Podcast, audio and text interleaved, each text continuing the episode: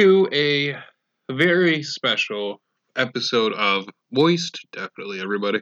Boss Man here again, checking in with another wonderful solo episode that you're going to be so excited to listen to and to hear.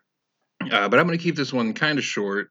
I just wanted to check in because, uh, per usual, I've been having a rather interesting week. Um, and that will start with uh, yesterday uh, on the 29th of July. I had to put down our dog, Rudy. Um, Rudy was our Jack Russell Terrier. We'd had him for about eight years. Uh, he was a great dog, very energetic, spunky, snippy, uh, crazy motherfucker. But uh, over the weekend on Sunday, we were discussing actually what we were going to be doing with him and stuff, and had said that we were going to wait till around his birthday time and then kind of reassess the situation, what was going on, because it was early uh, September is his birthday. So we were going to give him a couple more months and see how he was doing because uh, the winter was going to be rough. He had a rough last winter too. So uh, we were just giving him a little bit of time, and on Sunday he started getting this weird like uh, boner, and it wouldn't go away, and it made it so that he couldn't stand anymore. Pretty much, he like uh, was kind of like hunched over, like not trying to hump or anything, just like he couldn't stand, and it was a total bummer. Kind of came out of nowhere. So you know, I'm sure Matt and Brian will make give me some shit about uh about that happening kind of suddenly because I don't ever prepare anything for them or for their dogs for the dog. Oh, I don't know. It's been kind of a bummer. It's been a rough one because uh, he was a sweet dude. He he got older there and he got kind of uh, you know, his life quality of life started to decline, and we knew it was going to be time sooner rather than later, but never really expect to have to do it. And uh, we actually, I will prop out uh, Morrison Animal Hospital in Garden City. We used to take him there for checkups back when uh, we first got him and stuff. We ended up moving to a different uh, vet, but I took him there because they were had an appointment available that day. And when I took them there, they uh, were very sweet about the process. It was a very difficult couple of hours. I ended up uh, going to Meijer after uh, I had an appointment earlier that day. And so I went to Meijer after that and picked up a steak and cooked it for the dog. Actually, took a video of him eating it and stuff.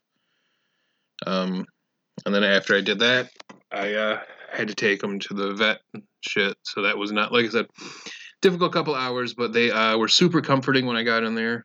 Um, I only sat there for a few minutes, and then they took me to the room. Uh, when they took me back, all of the nursing staff was great and wonderful, and they were super, uh, super, like I said, just uh, sensitive to me. And obviously, I wasn't, I was bawling my eyes out the whole time because it's not something that's easy to do. It's not an easy decision to make to like be like, hey, your quality of life is so poor that I feel like it should end. But that's what it was at. Um, and the doctor agreed. She said so. She came and did an assessment. Uh, so they gave him like uh, it was a two shot process. They did an anesthetic and then the stuff that took him or whatever. So uh, when they took him and gave him the anesthetic, what they did is they also gave us a uh, paw print that's inside of like a uh, heart clay type thing, um, with his name stamped in it, and then they gave us a little vial of his hair that's uh, where from where they shaved him to give the shot and stuff. Uh, they clip it and they put it in a vial for you. So uh, we have that, and we're gonna put it in a shadow box with a picture of him and hang it up because uh, we obviously want to remember him and play some sort of tribute to him. And I'm really rambling at this point. I didn't really have a whole lot. I do have a few stories I wanted to tell of him and then talk about some other stuff so that way I'm not just completely rambling and a bummer this whole episode. Um, but it's been so I think everybody, all right, first and foremost, everybody's been giving me a lot of shit because they've been surprised that I was the one who took the dog and that I was able to go through it because I am, as most of you know, a super emotional guy, and that's uh, totally, I don't know, just how I have always been my entire life. Uh, but for some reason, this like it was difficult, but it wasn't. It didn't feel like the most emotional thing I guess I've ever been through. Uh, it was definitely hard. Like I said, it wasn't something pleasant. It's not like I enjoyed it or anything. But uh, fucking, I, am just pissed because like literally three or four different people have commented that they were surprised that I did it. Um, but what it came down to is it's like it, it was a quality of life thing, and I could see that it wasn't there for him anymore. So it was, I knew it was in his best interest, not in. It's not about what I want or how I feel about things. So fuck y'all for saying that shit. Uh, but secondly, I did go through, and when I did go there, I think going through that whole experience and being there for it really helped me one process everything, and two helped me like almost grieve instantly because as I was walking away from the vet's office, I don't think I cried after that. Um, it was really hard, like I said, uh, almost having like set the appointment, having a time. Like it, the appointment was at five forty, and I went out and I was at running errands at like three o'clock is when I bought the steak and stuff. So like literally having a time limit, knowing like I have to take my dog here and this is when he's no longer going to be with me, that gave me so much anxiety and like I said, that made me super sad and crying, obviously. And I spent time with them and hung out and tried to take them outside and stuff, and it didn't go too well. oh, I feel like such a fucking bummer right now, but I got to get it off my chest, guys. Um, so yeah, uh, like I said, I think that's what it comes down to. So like for me, it helped me almost grieve instantly because I I didn't feel like I needed to cry after that because I was there with him, which is something that my wife requested. Which when she first texted me, I was like, "What kind of fucking psycho are you that you want me to sit in the room and watch the dog die?" But she explained it as she just wanted somebody to be there for him, and that made sense to me. She didn't want him to be alone, so I did. And like I said, I think that also for me helped me understand and see because uh, the one thing that I did comment and I've told everybody about it is that it was super super peaceful. Um, he was literally just laying there like he was sleeping like he would any night any day, and then he was gone, and that was it. And it was uh, like I said, it's still it's a bummer and it sucks, and I'm sure I've said that nineteen thousand times by now, but uh, it is because it's shitty, and I need to talk about this and want to get it out. Um, so a few of the stories that I thought of about Rudy that kind of uh, encompass his personality and show you like what kind of dog he was. Uh, my cousin and her husband came over uh, one night. We were gonna have a family game night, at my apartment, and they just bought this brand new edition of Clue. It was this like all wood box thing from Target. It was like special edition and stuff. So they come over and we're setting everything up, and uh, they my cousin asks her husband, she's like, "Oh, who do you want to be?" We're in the kitchen getting some food or something, and uh, he goes, "Oh, I'll be Professor Plum." And so she gets him out of the box and sets him on the table. And when she does, turns away for two and a half seconds, and when she does, Rudy hops up and grabs it off of the table because the table was only like maybe uh, knee high at best, and Rudy was an agile guy at that time. So it was earlier in his life. Uh, so he like hopped up and he grabbed Professor Plum and ran. And literally, we didn't have a chance to get it out of his mouth before he just chomped it up and swallowed it whole. So uh, forever lost Professor Plum due to a shitty little dog running away with it. Uh, and then there was the uh, Halloween party that we threw. Um, this one was a weird party. We had uh, quite a few people come to our house. We've always had. I'm sorry, I grew up with a decent sized yard, like a backyard and front yard together combined, like a lot of land and stuff. So I'm always accustomed to, or I have a eye or desire to be in a house that has something similar. For example, my current backyard uh, I'm sure there have been postings of it, or there may be postings you see elsewhere. I, I have almost like a lot, lot and a half backyard. It's fucking huge. In our first house that we rented, we had four people living there, and we threw a Halloween party, but it was on a double lot, our house at that place. So um, we had a ton of people coming over and stuff. And at this time, Rudy was getting to be a little bit older, but he wasn't like super, super old. Like towards the end there, like he didn't get super snippy and he wasn't able to really do anything or anything like that. But at the same time, he was uh when he was younger, he was so uh, whew, sorry, I'm I'm losing my train of thought.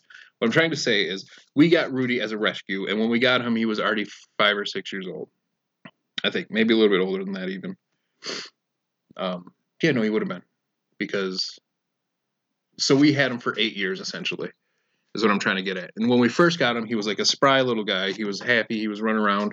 We lived in an apartment at the time so i would take him for walks regularly and stuff like that. Um, we would play hockey in the apartment i would take my hockey stick from one bedroom and shoot it across to the other bedroom until i accidentally smacked him in the face with the stick one time uh, but anyways, what I was trying to say is that as he got a little bit older, he didn't like to be touched or bothered as much, and he got to be snippy and kind of shitty. So we had put him outside during this party, and we were having a fire. There were a bunch of people outside, and he wasn't particularly happy with the leaves falling out of the trees and the loud people being around and stuff. So he was just running around the backyard constantly, constantly barking for like 10, 15, 20 minutes straight, like just would not stop. Just so my wife ran out there to get him and she went to uh he was like kind of in the bushes a little bit and she reached down to grab him and he like swung back and grabbed a hold of her finger and she pulled away which is the same thing i did a few months prior but when you do that when the dog grabs a hold of you and you pull away which is like instinctual the dog's teeth grab you and it just tears your flesh.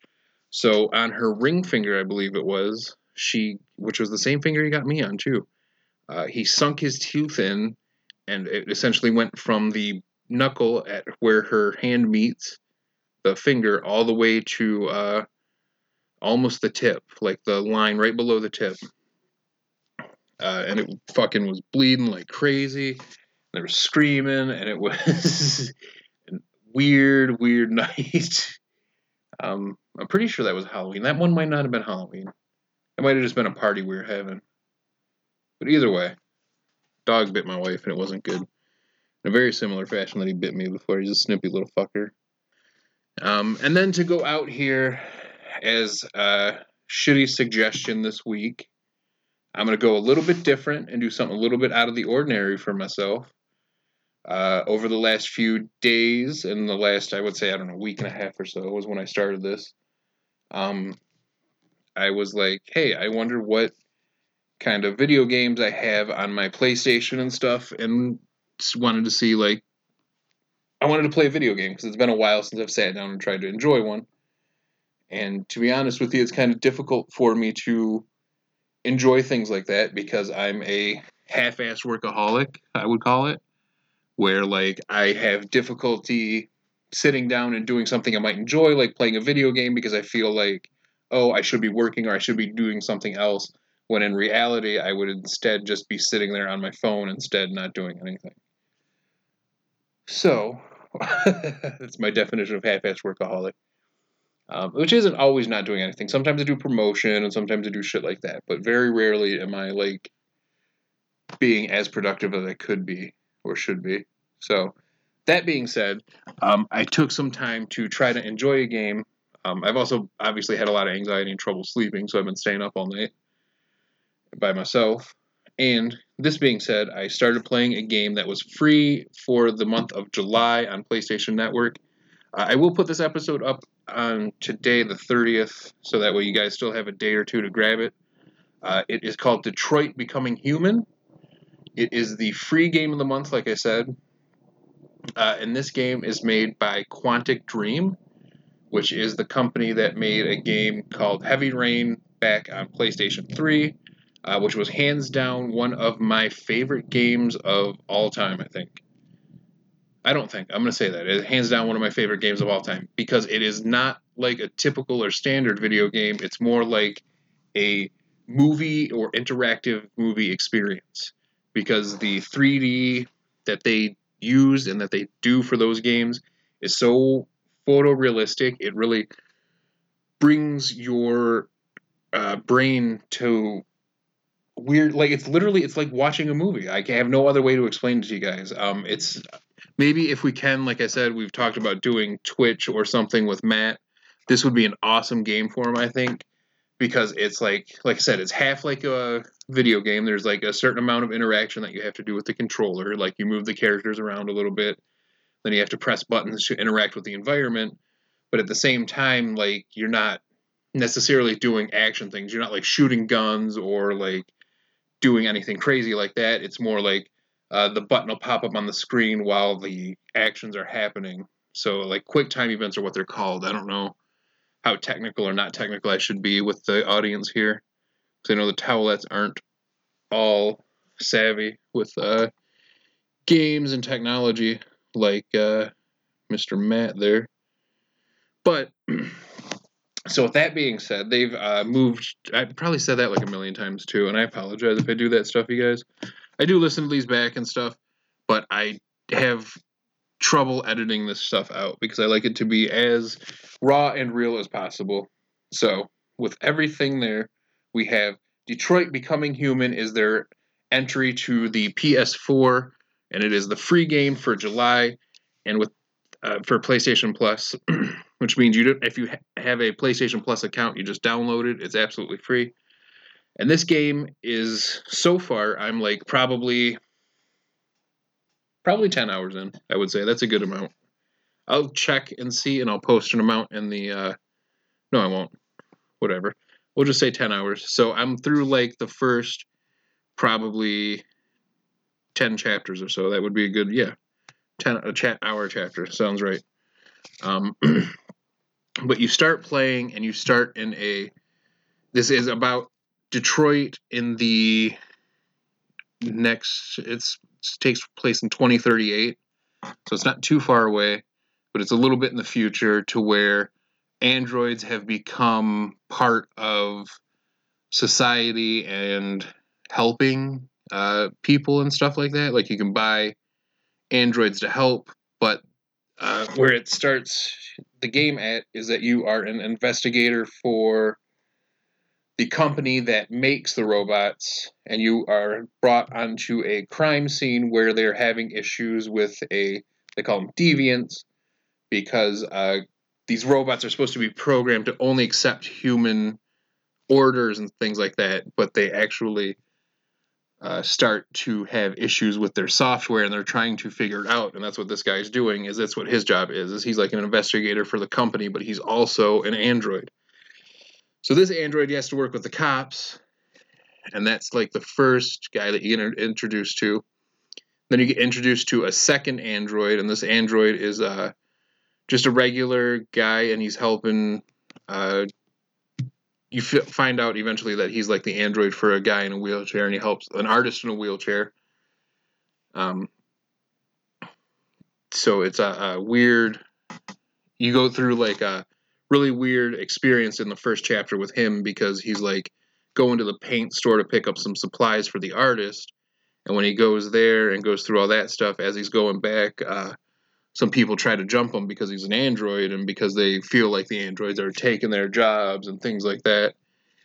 Um, and then the other person that you play is a female android who's being rebooted in a house supposed to be in North Corktown, um, where they're developing things. And your Todd is the guy, and he's got a daughter, and the daughter is like probably 10, I would say. 10, maybe a little bit younger. I don't know if she actually told me her age now. Now I'm distraught about that. But uh yeah, so uh you play through some experiences with them and then you find some things out and stuff happens. I don't want to ruin any of the story in case any of the towelettes want to check it out. Or if you want to be really cool, sometimes we talk about it. Uh, if you go to YouTube, you can actually watch people play through these games. Sometimes they'll do uh, commentary, or uh, in this case, I bet you could probably find YouTubers that would just stream the game being played itself, or if the company didn't do it themselves, because uh, it's an amazing piece of art so far from what I've been playing. Uh, it's outstanding. I don't know how to describe it because it's like it's so multi-layered and there's so much to it that you don't fully like you kind of got to feel out and understand what's going on because every decision that you make like in a conversation actually can affect your relationship with that person and that plays out throughout the entire story and then that affects how the story ends and there's multiple ways that the story can end and at the end of each playthrough it shows you like all the stuff that you unlocked or that you didn't unlock through the dialogue and the different ways that it could have gone And then on top of all that, uh, if pending the difficulty level that you play at, uh, I chose experienced, I think.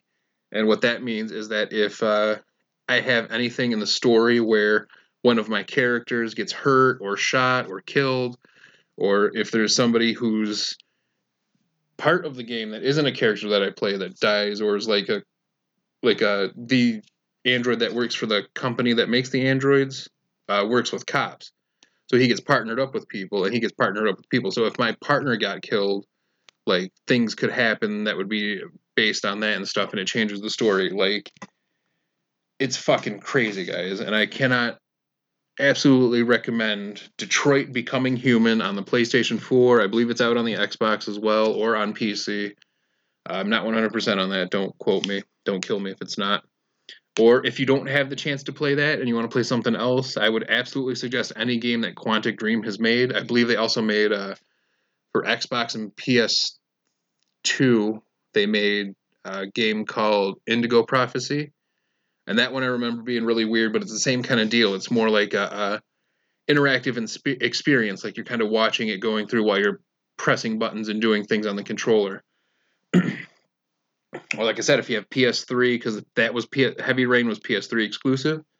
Uh, P- I would absolutely suggest uh, Heavy Rain, and I never actually got to play, but they have a game called Beyond Two Souls where the main character is Ellen Page, uh, and it was get. I'm pretty sure it got really good reviews from what I recall. It was multiplayer. I know it was at least two player. But uh, like I said, I never got a chance to play it. But it was one of the free games not too long ago. So after I finish this up, I'll probably go play that. so that's my update, guys. Uh, my dog died and a game review. Moist, definitely.